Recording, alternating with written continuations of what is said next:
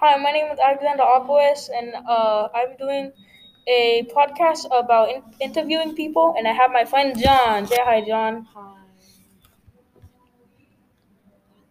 Oh. Hi, I'm John. uh, and I'm gonna be interviewing him about how he is how he is so good at drawing. Uh, I, I draw good. So, what was your beginning in drawing? Uh, three years old, I drew a bird on a piece of paper. Wow. And then, how did you get here today? Uh, I kept drawing and I got better. Wow, how inspiring. Well, um, so um.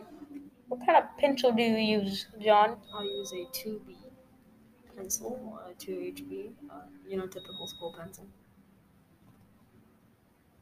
Cool.